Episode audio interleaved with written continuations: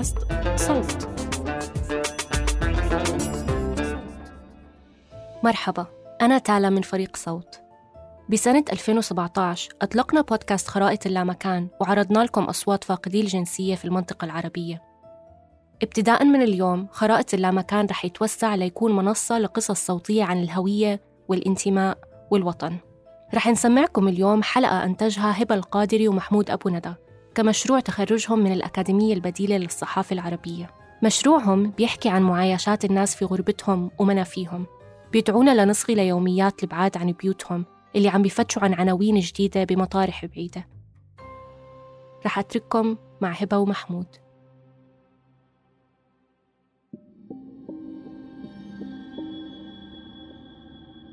لما بيكون أنت أول حالة لك ببلد غربة فأنت خلينا نقول بتحس بضياع إنه أنا شو أعمل هلأ؟ طيب أوكي اتوفى أنا شو لازم أعمل؟ آه، الموت عن بعد صعب جدا جدا. أنت بتبقى نفسك يعني تبقى كده تشوفه للحظات الأخيرة يعني. فلما وصلنا كان في أربع أو خمس أشخاص هم حافرين الحفرة مجهزينها و... ومشغلين النار وحاطين مع النار آه، قشر برتقان والمدفن بالكامل للاجئين.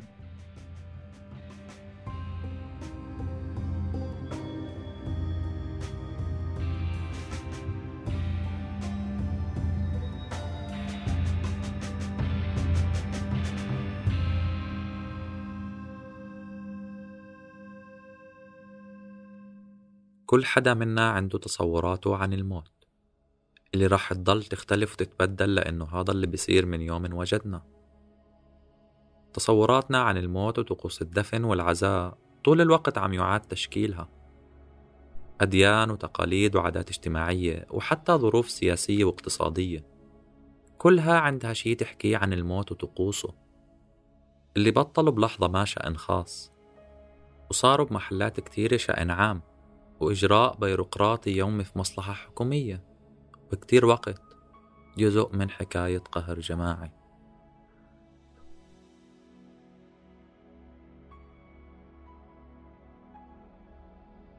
صحيح أنه الموت بمعنى ما هو نهاية نهاية الحياة. بس بمعاني تانية هو أبو البدايات والأسئلة. الأسئلة اللي بتجاوب على سؤال الحياة مش الموت. بهاي الحلقة رح نسمع خمس أشخاص عم يحكوا عن وفاة أحبائهم وأقربائهم عن بعد. كيف فينا نفقد اللي منحبهم بدون ما نشوفهم؟ كيف فينا نصدق إنه راحوا بدون ما ندفنهم؟ وإذا قدرنا ندفنهم كيف فينا نفتش على قبور ببلاد بعيدة وغريبة؟ وهل رح تضيع قبورنا بالبلاد هاي مثل ما ضعنا نحن؟ بدل القبر صورة عنه وبدل العزا إيفنت على الفيسبوك. بشو منستبدل القهوة المرة؟ وكيف منسكر الحكاية؟ كيف الموت؟ بكل شي بيجي معه. من دفن وعزا وجنازة هو بوابة إضافية لنطلع على الغربة كرحلة قهر وعصة قبر.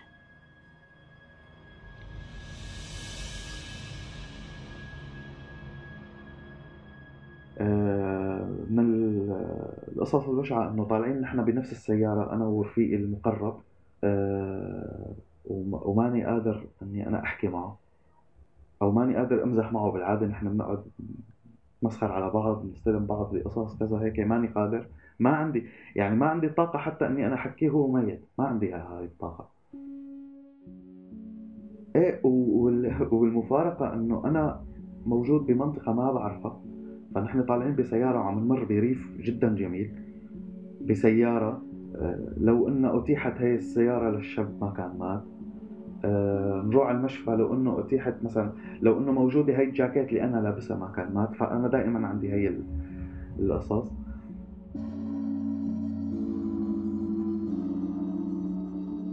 هاد صوت ميلاد عم يحكي عن رحلة دفنه لرفيقه توفيق اللي طلع من تركيا تهريب. متوجه لأوروبا.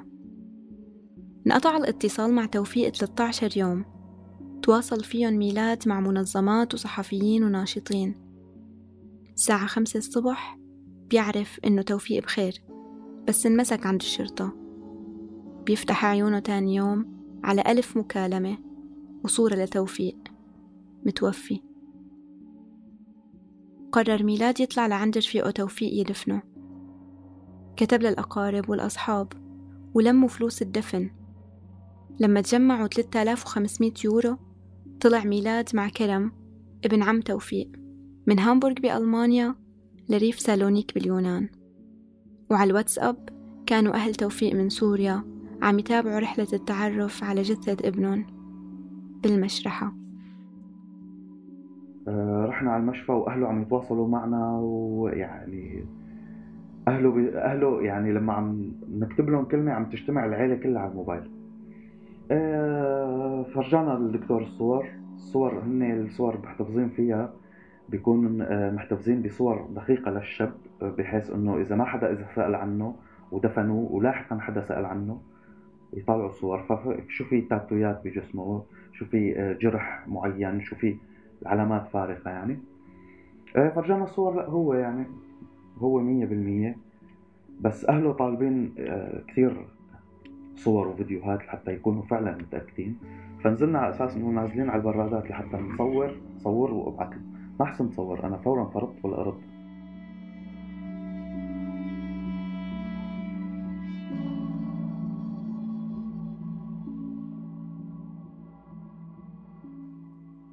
شتوية 2020 توفيق عم ياخد قراره بالخروج من سوريا لأوروبا تهريب عن طريق تركيا ومنها لليونان. ميلاد كان معه على طول الخط وعم بيساعده بترتيب الطلعة اللي كان عم برافق فيها توفيق سبع شباب غير المهرب. خمسة من هدول الشباب كفوا الطريق. توفيق وشاب تاني معه تعبوا ما قدروا يتابعوا وضلوا بمحلهم. توقعوا أن الشرطة تحضر وترجعهم على تركيا. لكن الشرطة تأخرت والموت سبقها تسع أيام بالغابة وسبب الوفاة البرد. من بين الصور اللي شفناها لتوفيق وقت اللي لاقوه في صورة إنه هو حفيان ما في بوط أساسا هو ما معه أي أغراض ولا أي شيء. أه ورجليه طالع منهم دم. يعني ما عرفنا إنه هو ماشي حفيان ما عرفنا إنه في حيوانات آكلة منه. لأنه في كذا في جثث بالمشفى مأكولة يعني مأكول منها. المنطقة فيها ضباع وفيها حيوانات ثانية. بكل هاي اللحظات الصعبة ما كان عند ميلاد خيار إلا أنه يضلوا رجليه ساندينه. وعقله مركز لأنه لحاله لازم يمشي بإجراءات المشفى والمخفر واستلام الجثمان وتغسيله والدفن. وهي الإجراءات اللي كتير وقت ممكن نفكر إنه هي آخر شي ممكن يخطر عبالنا وقت يتوفى حدا قريب منا بتصير هي مركز كل شي ومليانة تفاصيل معقدة ومركبة ما بتزيد الطين غير بلة. كان الموضوع صعب آه، بتفاصيل تأخر الأوراق. وقت الوفاة كان يعني الساعة عشرة صباحا لبين ما آه، طلعت ورق الدفن آه، رحت السفارة طلعت تصريح بالدفن ورجعت للمدينة الساكن فيها اللي هي أكتوبر بتبعد عن السفارة حوالي آه، ساعة ونص تقريبا يعني. آه، كل هذا كل هاي المواضيع أدت لتأخر موضوع الدفن يعني. يعني هو توفى الصبح اندفن على المغرب. فكان الوقت الطويل هذا بتحسه تعذيب يعني إنه أنت كإنسان آه، بدك تخلص من الموضوع لأنه حاسه ثقيل عليك. يعني أنت ما قادر تصدقه أول شيء. اثنين بدك تريح الأشخاص اللي حواليك. نفس الشيء بدك تريح هذا الميت. يعني نحن عندنا مقولة شائعة دايما بنقولها إكرام الميت دفنه. يعني فلما بتحس إنه الوقت عم يسرقك بصير في نوع من. من الارتباك يعني. عبد السلام هو الأخ الأصغر لعشر إخوة. كبر هو عم بشوف أبوه عم يودعهم واحد ورا التاني على بلاد الغربة. في وقت ما عبد السلام لحق إخواته وسافر على مصر ليدرس وبعد سنتين لحقوا والده ووالدته بعد ما صارت الحياة بحمص غير ممكنة. لما وصل عبد السلام خبر وفاة والده اطلع حواليه ما لقي ولا واحد من الإخوة جنبه. موضوع منع السفر وتأشيرة دخول مصر للسوريين صعبوا اللقاء ضاعفوا حجم الأزمة أزمة البعد أزمة الفراق وأزمة الفقد. وما كان تأخر إجراءات المشفى والدفن. الشيء الأصعب بيوم فقد عبد السلام لوالده. إيجاد مقبرة وقبر ليدفن فيه والده. كان أصعب بكتير.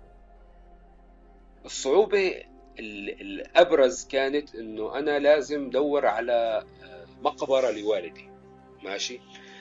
من خلال السؤال اتضح إنه في شيء اسمه بمصر مقابر عموم المسلمين. يعني هاي للناس اللي خلينا نقول ما عندهم أرض يدفنوا فيها.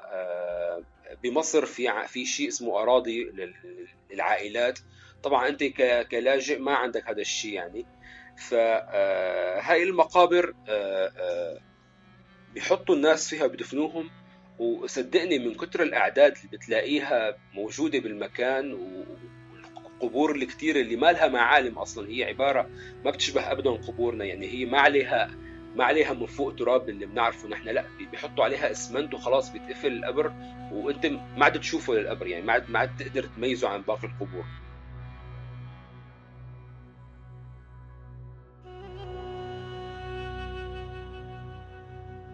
فلما وصلنا كان في أربع أو خمس أشخاص هم حافرين الحفرة مجهزينها و... ومشغلين النار وحاطين مع النار قشر برتقان على ما يبدو يطالع ريحة أو هيك. والمدفن بالكامل للاجئين عبارة عن لاجئين من أفغانستان من إيران من العراق فلسطين من كل مكان موجود. يعني كمان هي صدمة ثانية بالنسبة لي إني أنا أشوف هذا المنظر كثير كان رهيب الموضوع. يعني في شيخ عم يقرأ قرآن هو مانو عربي وعم يقرأ بالعربي فكتير لغته كانت بالنسبة لي حالة مميزة فكتير سمعت عليه. وعم شوفهم هن عم يمزحوا ويضحكوا بين بعض باليوناني ما عم بفهم عليهم شيء بس عم في مزح وضحك بالموضوع. فللحظة تهيأ لي إنه أنا لو توفيق موجود معي كنا أنا وياه عم نمزح ونضحك. حتى لو كان هو اللي ميت ونحن عم ندفنه هو كنا كمان رح نمزح ونضحك.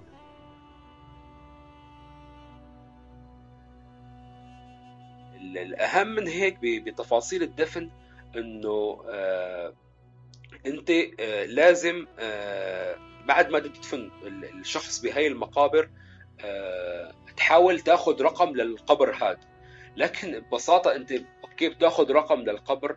آه آه لكن مع الأيام بسبب تموضع القبور وعددها الكبير لأنه في كثير ناس بتدفن بهاي المقابر ما عندها قدرة تدفن مقابر ثانية آه بتحس إنه القبر أو أو بيضيع منك القبر ببساطة لأنه الرقم هذا اللي بتاخده أنت مع الوقت بيتلاشى من على القبر مش موجود يعني. هو بينكتب على حجر صغير وبينحط لكن الحجر بي بتروح معالمه مع الوقت. وغير هيك المقابر نفسها تتوسع أرض كبيرة جدا فأنت بتروح بتسأل الشخص المسؤول إنه أنا كيف في يلاقي هذا القبر؟ ما بيجاوبك ببساطة هو ما بيعرف أصلا ما عنده فكرة ما في تراتبية لهي القبور. فأنت بعد الدفن بصير عندك هاجس إنه أنا كيف حلاقي هذا الشخص؟ كيف حزوره؟ فعلا أنا حاولت زور المكان هناك وما لقيت القبر يعني. أنا رحت بعد فترة لقيت الأعداد زايدة والدنيا متغيرة عن المكان اللي اتدفن فيه يعني.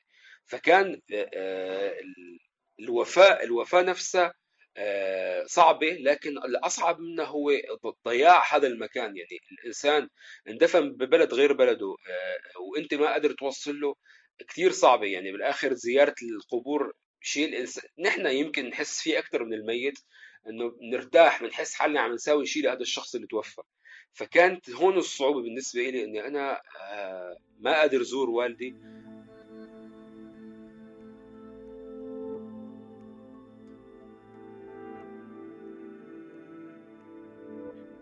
بعد ما ضاع القبر وانمحت ملامحه حاول عبد السلام يخلد أبوه. صار يدعي له يتذكره يحكي عنه. ويذكر الناس فيه. بمنصة الجمهورية كتب عبد السلام مقال عن والده وعن حياته بعنوان أبي الذي مات لاجئا وضاع قبره بدل الكلمات والحروف اللي انمحت من على القبر كتب عبد السلام كلمات وحروف عن والده ولإله ليخلد فيها ذكراه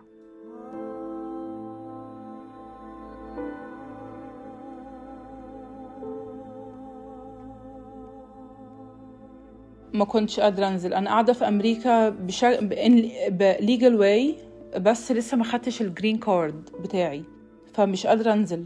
آه، يعني بقى لي خمس سنين أوراقي لسه ما خلصتش وكانت ودي حاجة كانت كمان صعبة عليا إن أنا أنزل مصر. لأن أنا لو نزلت من غير ما أخلص أوراقي مش هقدر أدخل أمريكا تاني. فكان بالنسبة لي كان صراع بقى. المشكلة كمان إنه هلأ نحن لأنه سوريين متفرطعين يعني فمثلا عماتي اللي ما شافوا تيتا من شي سبع سنين آه، عايشين شي بالأردن شي بليبيا مثلا نحن ما شفنا تيتا من 2014 فكتير صعب إنه تفقد حدا كتير أنت متعلق فيه وأنت صار لك كتير زمان مو شايفه وكل عيد بت... مثلا هو بيحكي معك وكذا و... ودائما عندك أمل إنه أنت رح تشوفه. بتحكي يمنى عن ستها أم محمد اللي توفت بداية هالسنة بعد إصابتها بالكورونا لما عرفت يمنى الخبر خافت لكن في شي كان جواتها عم بطمنها إنه ستها رح تتجاوز المرض لحد ما بلشت الأخبار تصل من سوريا. الأكسجين عند ستها نازل والعيلة عم بتحاول تأمن عبوات أكسجين. بعدها بكم يوم توفت ستها ليمنى وحرمتها الغربة من وداعها بلحظاتها الأخيرة. مثلها مثل سارة اللي فقدت خالتها من سنتين بعد ما رجع السرطان ينتشر بجسمها بشكل مفاجئ.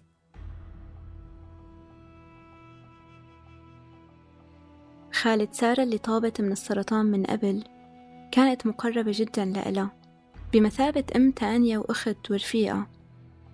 ما قدرت سارة تنزل من أمريكا لمصر لتودع خالتها بسبب الوراق العلقانة والإقامة اللي لسه ما أخذتها.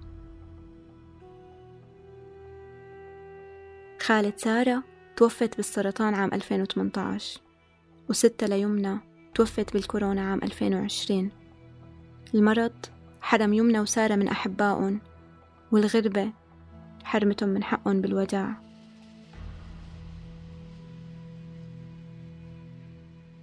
تاني يوم أنا وقتها بعثت تسجيل صوتي ل... لبيت عمه لأنه هي كانت وقتها عند بيت عمه. قبل يعني المساء قلت لها إنه إنه تيتا إنه صرت ابعت تسجيل لتيتا إنه تيتا الله يخليكي وانت رح تقومي ورح تكون إن شاء الله رح ترجعي لنا بالسلامة وهيك. وإنه وصيتهم إنه يسمعوها لت... يسمعوه لتيتا ما بعرف الشعور جواتي قال لي إنه هي آخر مرة تيتا رح تسمع صوتي. فيوم تاني يوم فقت أنا ستة الصبح لقيتهم باعتين على الجروب العيلة الساعة ثلاثة بالليل أو تنتين بالليل إنه تيتا توفت. حتى إنه ما كتبوا يعني إنه ما لقيت غير ناس عم يقولوا الله يرحمها لله إنه أنا مخي إنه ما عم يستوعب شو الله يرحمها أنا يوم الجمعة كنت حاكية معه وكان عم تقول لي تعبانة شوي وكذا وهيك. آه، أمي كلمتني أمي كانت معاها على السرير قاعدة معاها وبلغتني. فأول ما ماما كلمتني في وقت غريب آه، لأن في فرق التوقيت يعني في وقت غريب آه، هنا عندي في أمريكا فأنا رديت عليها على طول. فلقيت أمي بتعيط في التليفون. آه، أنا كنت واقفة وأنا ماسكة التليفون وواقفة على رجلي وقعت على الأرض. وقعت على الأرض تماما ركبي ما شالتنيش بمعنى الكلمة يعني أول مرة آه، برضو الحاجة دي تحصل لي إن أنا ركبي ما تشيلنيش. يعني حسيت إن كده اتهزيت. وقفلت التليفون فورا. قفلت التليفون فورا. ما قلتش أي حاجة ما كلم ما كلمتش حد خالص.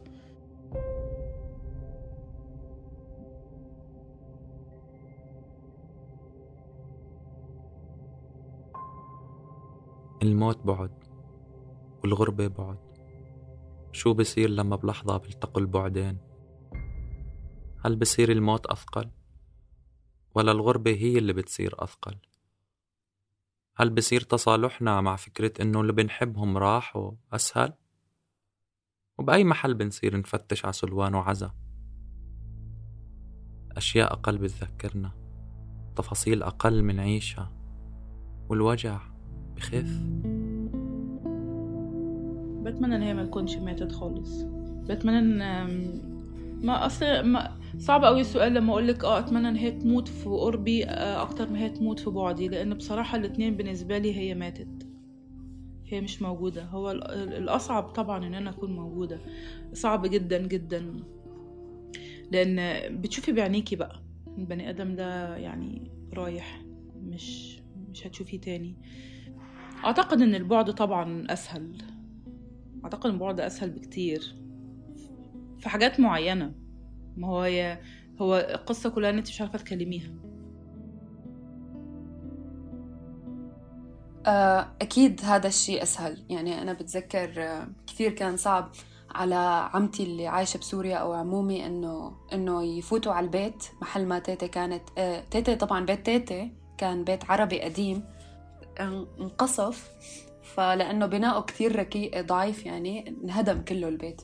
فتيتا كانت يعني قعدت فترة كتير منيحة مع بيت عمي وكان عندها غرفة بالشام يعني كان عندها غرفة وكان عندها مكان وزاوية وكذا وهيك. فلما توفت تيتا كتير كتير كان صعب عليهم إنه يتأقلموا على إنه تيتا مثلا هذا تخت معاه تخت تيتا أو مثلا تيتا يعني أكيد أكيد لما الشخص بيكون عايش بهذا الموضوع وبيفقد إنسان كتير بيكون صعب عليه ال- الذكريات اللي بهذا المكان بكل زاوية بكل مكان.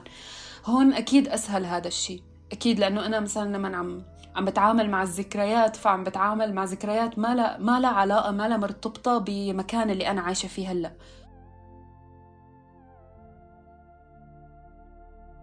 صحيح إنه خالة سارة ما عاشت معها بأمريكا ولا ستة ليمنى كانت معها بألمانيا. وصحيح إنه سارة ويمنى فقدوا الجدة والخالة بمعنى ما. بس الفقد والغياب كانوا بوابة لأشكال جديدة من الحضور. سارة عيشت خالتها بقلبها وبأيام حياتها الصعبة. ويمنى لقت وش ستها بتفاصيل التفاصيل ذكراها بالأشياء الصغيرة وصوتها حتى مع شربة المي. بأول فترة كل شيء بيكون بذكر الواحد ب... بالشخص اللي فقده. خصوصي إنه نحن صح غيرنا البلد بس ما تغيرت كتير عاداتنا يعني. لساتنا مثلا بنعمل نفس الأكلات و... والأكلات مثلا كتير كانت تذكرني بتيتا لأن كانت هي كتير يعني مبدعة بالطبخ مثلا من من الشغلات الصغيرة. يعني مش يعني مثلا كل ما أشرب مي أتذكرها لأنه لما كنت أشرب مي أنا صغيرة كنت أشرب بعدين أقول أح بعدين تقول لي الواحد ما بيقول أح بيقول الحمد لله. يعني الشغلات الصغيرة اللي كانت هيك دائما تلاحقني أول ما توفت تيتا مثلا الرز بحليب هون بألمانيا بيقولوا له Milchreis. كثير هو يعني أكلة مشهورة بس أنا كنت يعني إنه اكلها أول هيك عادي بس بعد ما توفت تيتا كثير إنه صرت كل ما أشوفه هيك أتأثر لأنه كانت تيتا كثير تعملنا اياه وقت اللي كنا صغار. وناكل بهدلة من ماما لأنه كانت تعملنا الساعة 10 بالليل بسببنا. يعني فيعني. طبعا أنا عايشة لوحدي أنا وابني ابني صغير. فطبعا بتقابلني مواقف كتير. آه، صعبة في الغربة. فكنت يعني بصفة مستمرة أنا كنت باخد رأيها كنت بتصل بيها وباخد رأيها. كويس. فبعد ما ماتت لما كانت بيصادفني مواقف صعبة وعايزه أكلمها وعايزه اخد عايزه أحكي لها الموقف وأتصرف إزاي في الموقف حصلت كذا مرة إن أنا حسيت إن هي هتنصحني بالنصيحة المعينة دي. وكنت بمشي ورا إحساسي. وكل خطوة كنت باخدها كنت بسألها من جوايا يا ترى خالته كانت هتقولي إيه؟ وكنت ببقى عارفة الرد. كنت ببقى عارفة الرد من جوايا بإحساس قوي جدا وبمشي وراه. فدي كانت حاجة بتبسطني جدا على فكرة.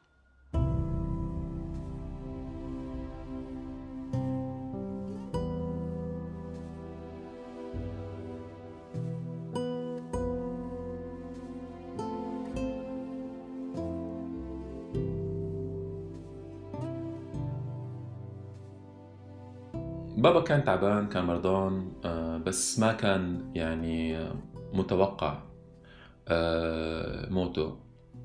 وهذا كان ب 28 واحد 2020 ولما سمعت يعني بس بال- باللحظة اللي سمعت إنه توفى بابا آه، فأنا حملت حالي ونزلت على شتوتغارت عند إخواتي. ورحت يعني كانت فكرتي إنه أنا حابب روح عند حمودة أخوي الصغير. وصلت على شتوتغارت وعملنا مثل عزا صغير. يعني العزاء هو صوت عبد الباسط عبد الصمد. المساء بشوف حمودي عم يشوف فيديوهات فبسأله شو هالفيديوهات؟ فبيكون عنده فيديوهات كل شيء صار بهذا اليوم. هلأ بيكون هو حضران لايف التغسيل و يعني التكفين وبعدين إنه وقت بابا وقت اخذوه وطلعوه من الحارة وراح الدفن كان حضران كل شيء. فأخذت الفيديوهات و أو قلت له بعث لي إياهم بعث لي إياهم وما شفتهم الفيديوهات ابدا. يعني جيت بدي أشوف أول واحد ما شفتهم وما شفت شيء. بداية السنة الماضية اتفق عزام وأبوه ليطلقوا ببيروت. عزام لاجئ بألمانيا. ولينزل بيروت محتاج فيزا. قدم للفيزا وكان عم بستناها. وأبوه كان عم بستنى أكثر منه. لكن اتأخرت الفيزا على الاثنين وتوفى والد عزام ب 28 كانون الثاني 2020 بعدها بكم يوم بس وصلت الفيزا لعزام.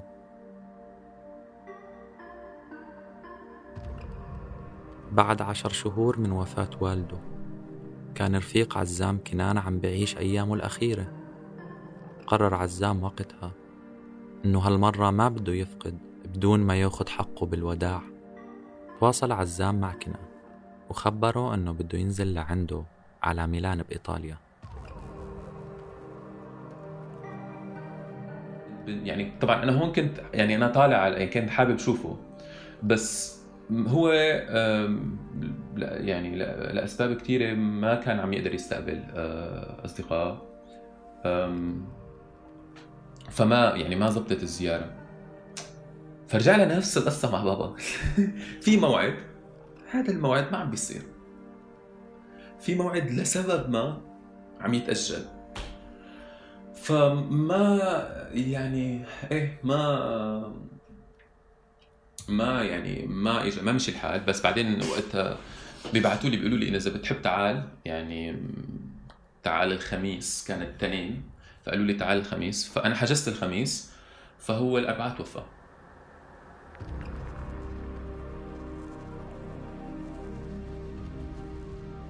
في لقاء ما عم يتم. وداع ما عم يكتمل.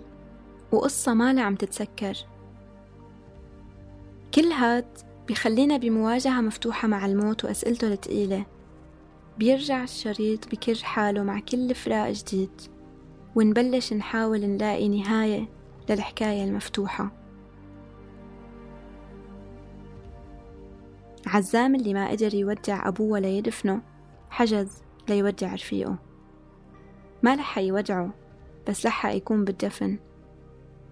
وكان مصر يروح ينقل الجنازة والقداس. ويصورهم بمعنى أنه أنا ما شهدت الدفن وما شهدت أي شيء آه، من المراسم فهو هذا وداع غير مكتمل. فبهي الفكرة في حاجة عند الإنسان أنه يسعى باتجاه يكمل هذا المشهد. هلأ هو ما إذا كان واحد ما قدران يكمله حقيقة فهو بده يروح على اللاوعي تبعه ويكمله هنيك. قعدت اصف يعني قعدت يعني حتى كمان إنه آه، نفسيا آه، يعني كان على الموضوع عم يروح بانحدار آه، شديد لأنه أول مرة بختبر هي مشاعر الخوف مشاعر القلق الأفكار الأحاسيس.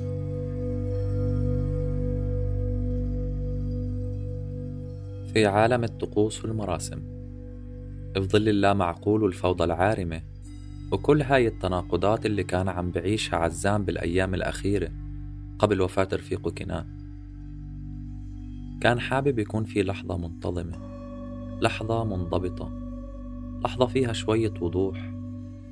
لهيك كان خيار حضوره للمراسم هو خيار ليعيد شوية توازن. أو بمعنى أصح ليسكر الحكاية.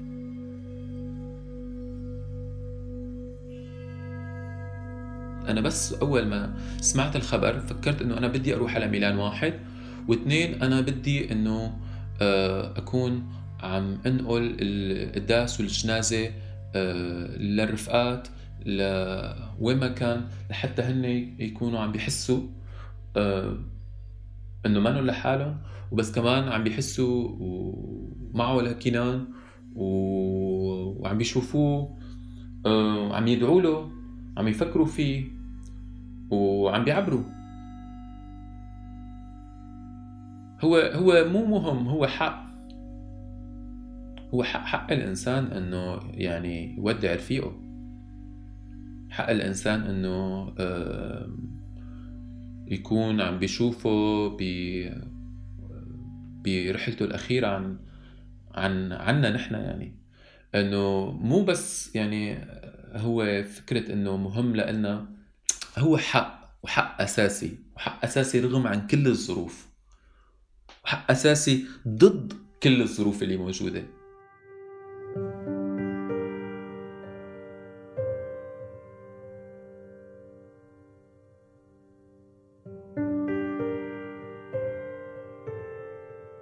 منفقد. مرات منقدر ناخد حقنا بالوداع ومرات لا. الوداع بيتطلب أحيانا باسبور وراء قانونية وتأشيرة دخول. بس كمان بأوقات كتيرة كل هاد ما بيفيدنا لنفوت على بلاد ممنوعين منا اللي ممكن تكون بلادنا اللي انخلقنا فيها. بس يمكن للسخرية الغراض عندها حرية بالتنقل أكتر منا أكتر من صاحبينا وبتبقى لنا بعالم صعب نتحرك فيه مثل مراسيل عم تصلنا من الطرف الآخر من الجدار.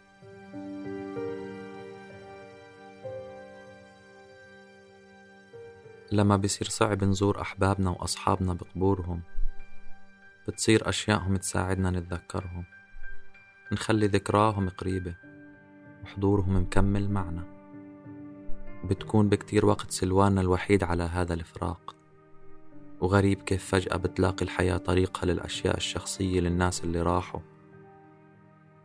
بتصير مطرح عم بيوزع مشاعر وعم بيأثر علينا وفينا.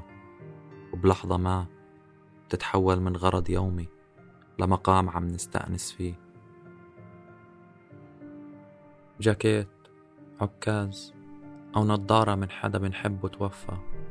ممكن يصبرونا أكتر من كل التعازي اللي وصلتنا. ساعة إيد من غالي راح. يمكن عقاربها ما بيمشوا صح. تقدر تحسسنا بالوقت أكتر. وشال تغير لونه من كتر الغسيل. ممكن يكون أدفى شي بنلفه على كتافنا. فأخواتي بدقوا لها تليفون لماما وبيقولوا لها بعتي لنا غراضه لبابا وكل حدا صار يقول لها إنه مثلا بعتي لي جاكيت بعتي لي ساعة. أنا قلت لها بعتي لي النظاره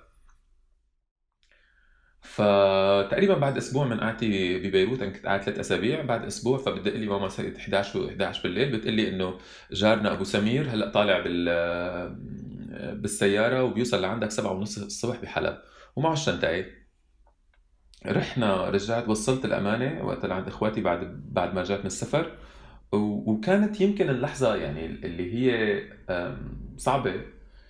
إنه لما الواحد يكون متوقع يعني في موعد بيني وبين بابا هالموعد تاخر بس أخر شوي. وبدل ما يجي هو بعت لي غراضه يعني الفكرة اللي هي إنه الأغراض صارت عنا كناية عن حضوره. يعني أنا كنت مفكر إنه حنعمل هيك مفكر طبعا إنه نحن إخواته عفوا أولاده الأربعة الصبيان نحن إنه حيصير في لحظة عاطفية قال لما نفتح الشنتاي ونوزع الأغراض أو نحن الحمد لله ما في لا لحظة عاطفية ولا شيء ابدا. صرنا نتقاتل يعني صاروا إخواتي يتقاتلوا على هذا الجاكيت ولا هذا. وصار الموضوع بس إنه كل واحد بده ياخذ الشغلات اللي هو حابها ويتفاوض على الشغلات الثانية فقط. ففعلا يعني كنت شوي مو متخوف بس كنت قلقان من هاي اللحظة تبعت الأغراض وهن الحمد لله بالعالمين يعني تز... ما فكروا لا بالعاطفة. لا لا لا لا, ابدا ابدا اطلاقا. بس مثلا من الشغلات اللي بقيوا عندي لتيتي لحد هلأ هون يعني بألمانيا هو كان مثل مثل شال كانت تحطه على راسها لونه أبيض. فأنا مرة ما بعرف يعني ليش اخذته معي على فكرة لحد هلأ ما بعرف ليش اخذته معي على ألمانيا. بس بس ما كنت عم رتب أغراضي ولقيته بعد ما توفيت تيتي فهذا يعني من الأشياء اللي كتير يعني بتعني لي.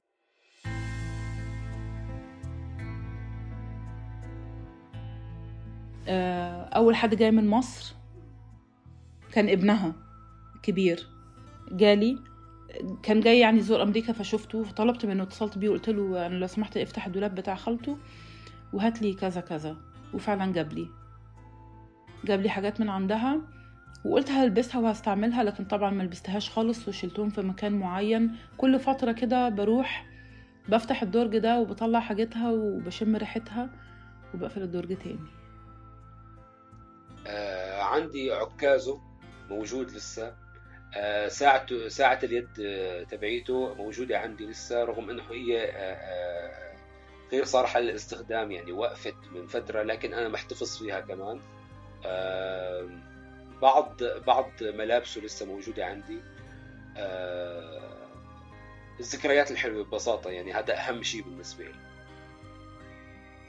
يعني حتى أنا قلت لهم مش عايزة الشال ده مش عايزة يبقى محطوط عليه برفان ما يبقاش عليه برفان عايزاه يبقى عليه ريحتها هي. وفعلا جابوا لي جابوا لي شال وجابوا لي جاكيت من بتوعها. آه، في ريحتها فعلا. أول ما أول ما اخدتهم وشمتهم يعني انهارت في العياط. انهارت انهيار رهيب لأن فعلا شميت ريحتها. آه، دي كانت صعبة عليا جدا. وأنا مبسوطة إن أنا عملت كده.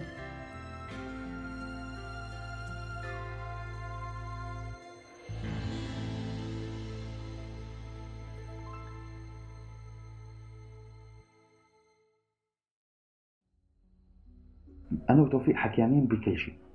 بس كان بقيان إنه نقعد مع بعض مرة أو مرتين بالكثير لحتى أحكي اللي صار بس ست سنين يعني. من يومين كتبت شغلة على الفيس ممكن أقرأ لكم إياها هلا. تحدثنا عن كل شيء تقريبا وربما كنا نحتاج إلى إلى لقاءين أو أكثر لكي لا أضطر أن أقول تقريبا. كم كنت مستعدا للنوم العميق عند معرفتك بأن العملية الجراحية الأخيرة لم تكن الأخيرة. فاستغربت فرحك بالخبر لتقول أدمنت تخدير ما قبل العملية وشكولا ما بعدها. وأذكر أننا ضحكنا عندما مددت لسانك خارجا بينما كنا نراقص الهواء على دراجاتنا النارية. وأنت تخبرني بأنك يتيم الأب والأم. كطفل صغير تلقى هدية من والده دون إخوته. تبارزنا أنا وأنت بالفرح والألم فانتصرت أنا وربحت حزنا. دفعني للغناء على قبرك بدلا من تلاوة الفاتحة. لو فرقتنا الليالي لو فرقتنا الليالي لازما يا ابويا نتلاقى بس مع هيك كتير شعور قاسي بيكون هذا الشيء خصوصي ما بعرف أنا بحس أحيانا إنه إنه هو الشيء مو بس مرتبط بتيتي هي هو مرتبط بكتير شغلات كانت آه، متراكمة. إنه أول مرة طلعنا من سوريا ما عدنا نرجع لها آه، فقدنا بيت تيتي بس تيتي لساتها موجودة مثلا. فقدنا الذكريات بس مثلا العيلة موجودة. هلأ كمان فقدنا تيتي فأنا حسيت إنه أنا انفجرت مو بس يعني أكيد تيتي بتعني لي كتير بس انفجرت على كل شيء مضى يعني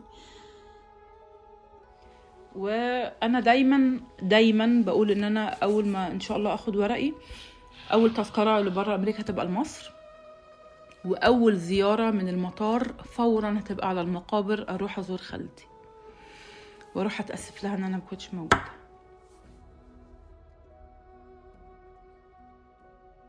هلا توفيق بالغربة أنا ما عندي قناعة بأنه اللي بيموت بيرتاح وال الموت لا يوجع الموتى بل يوجع الأحياء. ما عندي هي ما ما فاتت براسي لا هلأ هو هو كان بردان كان بالبراد آه، تقريبا شهر. هو هلأ مدفون تحت التراب. آه، هاي التفاصيل كلها أنا واثق إنه هو زعجته. يعني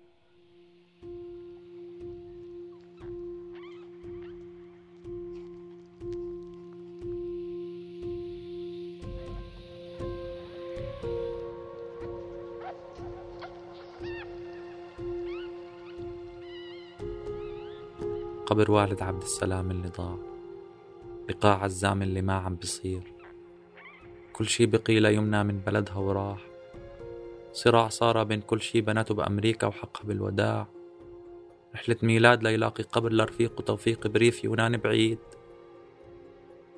صحيح إنه هالقصص هي قصص أصحابها بس هي بتحكي شي عنا كلنا. وهي مش بس قصص موت اللي راحوا هي قبل كل شي. مرايا للحياة اللي عاشوها. كان السؤال الأبرز والدائم مثل ما عم أقول لك إنه هل سنلتقي يوما أم لا؟ يعني ببساطة وهذا السؤال طبعا عم يتكرر حاليا مع والدتي يعني مع تقدم العمر إنه أنا عم حاول شوف أبنائي يعني هو كان سؤال والدي الوجودي بفترة ما قبل وفاته وحاليا هو سؤال والدتي الوجودي أيضا إنه أنا إيمتى حشوف أولادي؟ ومثل ما كانت الحياة رحلة قهر الموت بالغربة وبعيد عنا ما له أقل منا قهر قهر ما عم ينتهي مع الموت ما عم ينتهي مع القبر وإنما عم يلحقه يكمل عليه ويعص. فوق الغربة موت وفوق الموت عصة قبر. ولما بنحدق بهي القصص كلها قصص الموت الفقد وتفاصيل العزاء والجنازة والوجعات غير المكتملة. بيكون صعب علينا ما نشوف قهر مخبى وعنف يومي بداري حاله بشوية ورق.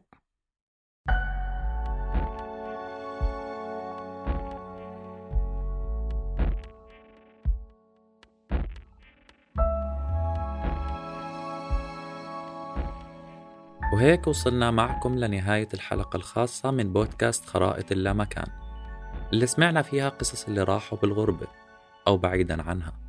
كمان سمعنا قصص اللي ضلوا لأنه زي ما عم نورث الأشياء كمان عم نورث الأسئلة. أسئلة الموت والغربة اللي بدسوا حالهم تحت وسايدنا كل ليلة. أسئلة جوابها مش عنا وحلها مش بإيدينا.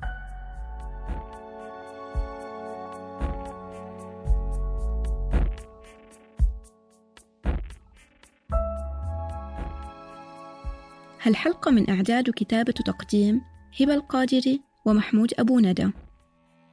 أنتجت الحلقة كمشروع تخرج من الأكاديمية البديلة للصحافة العربية. تحت إشراف نائلة منصور من الجمهورية ورنا داوود من صوت.